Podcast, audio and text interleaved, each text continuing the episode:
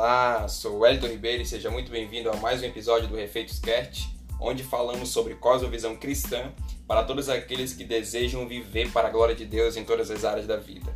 E esse episódio é para você que já se perguntou: por que eu sinto que deveria viver para sempre?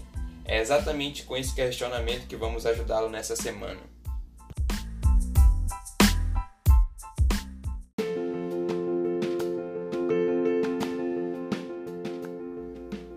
E eu quero começar esse episódio com uma citação da última página da obra As Crônicas de Nárnia de C.S. Lewis. Diz o seguinte: Para nós, este é o fim de todas as histórias. Para eles, porém, este foi apenas o começo da verdadeira história. Toda a vida deles neste mundo e todas as suas aventuras haviam sido apenas a capa e a primeira página do livro. Agora, finalmente, estavam começando o capítulo 1 da grande história que ninguém na Terra jamais leu a história que continua eternamente e na qual cada capítulo é muito melhor que o anterior.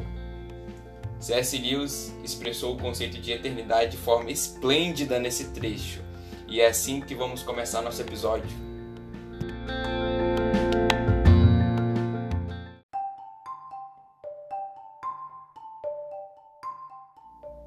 Fundamento para tudo que vamos conversar hoje é o fato de que Deus criou o ser humano. Partindo dessa base, podemos dizer que essa vida não é tudo que temos.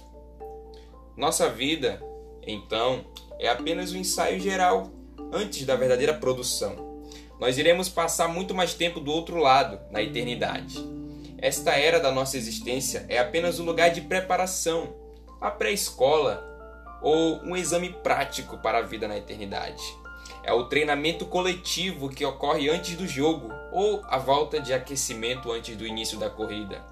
Portanto, esta vida é apenas uma preparação para a próxima. Nós viveremos 100 anos nesta era, mas existiremos para sempre na eternidade. Logo, seu tempo aqui é como disse Thomas Browning, apenas um parêntese na eternidade. Você foi feito para ser imortal.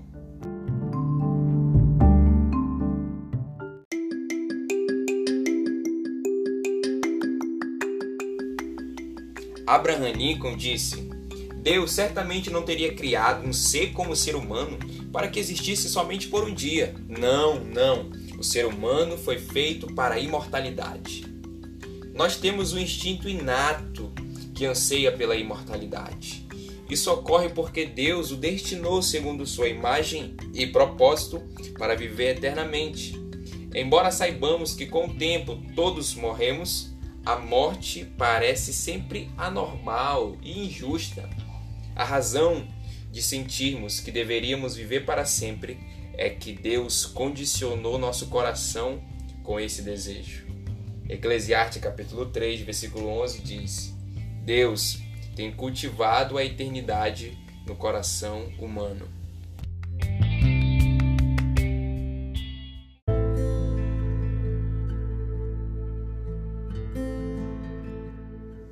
Um dia nosso coração irá parar de bater. Então será o fim do nosso tempo nesta era da existência. Mas não será o fim. Se a vida aqui oferece muitas opções, a eternidade nos concede apenas duas: céu ou inferno. Seu relacionamento com Deus aqui determinará seu relacionamento com Deus na eternidade. Logo, se você aprender a amar a Jesus, o Filho de Deus, e confiar na sua obra salvadora por causa de seus pecados, você será convidado a passar a eternidade com Ele. Entretanto, se desprezar o amor, o perdão e salvação que Ele oferece, você passará a eternidade separado de Deus. Tragicamente, muitos terão de suportar a eternidade sem Deus, pois escolheram viver sem Ele nesta era da existência.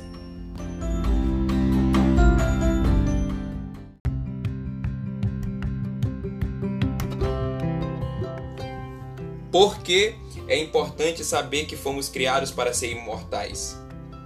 Porque só assim viveremos de forma diferente, viveremos à luz da eternidade. Logo, lidaremos com cada relacionamento, tarefa ou circunstância de uma perspectiva nova.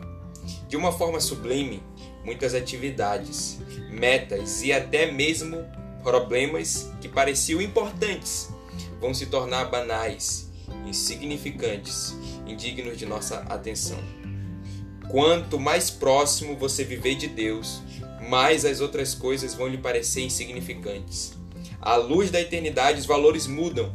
Você utiliza mais sabiamente o dinheiro, o tempo e passa a dar mais valor à sua personalidade e a seus relacionamentos, em vez de valorizar fama, riqueza, realizações ou mesmo prazeres. As prioridades são reordenadas. Manter-se em dia com as tendências, modismos e valores populares já não é tão importante para você.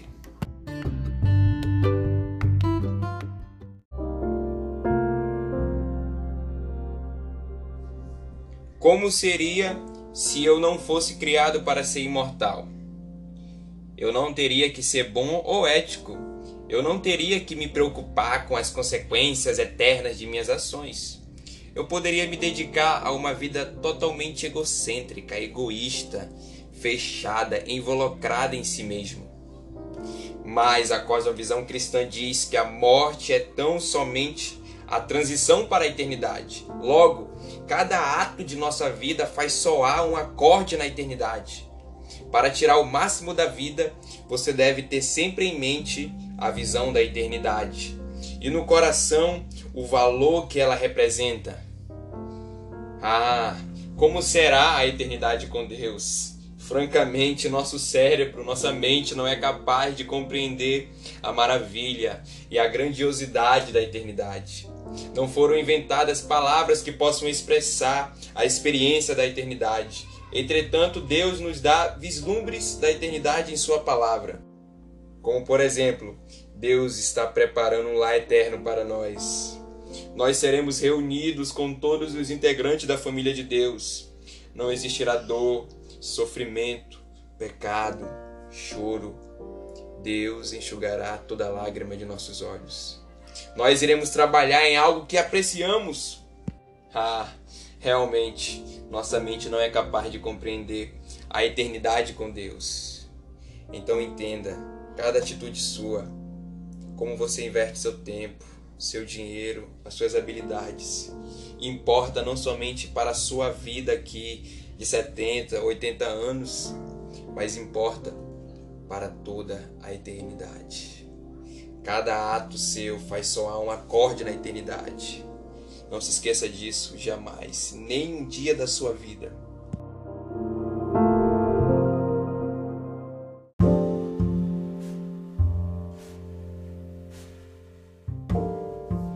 Somente um tolo passaria pela vida despreparado para o que todos sabemos que acabará acontecendo.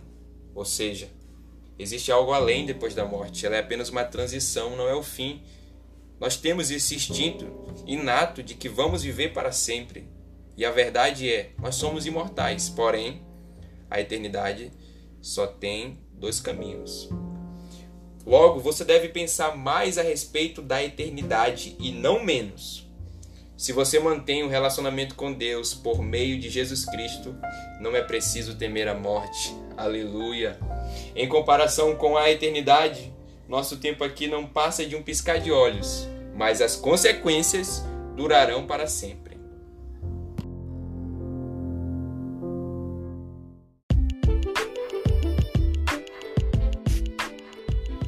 Se você nos ouviu até aqui, eu quero te agradecer profundamente, realmente do fundo do meu coração. Quero dizer que para esse episódio nós utilizamos um capítulo do livro Uma Vida com Propósito de Rick Warren e eu espero que você possa ler esse livro no futuro, que foi muito enriquecedor para a minha vida. No próximo episódio, nós vamos responder a seguinte pergunta: Como eu sei que estou certo? Como eu sei que estou errado?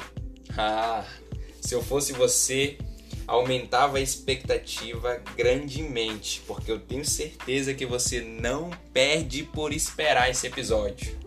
E por fim, mas não menos importante, compartilha esse podcast ou conte a um amigo sobre ele.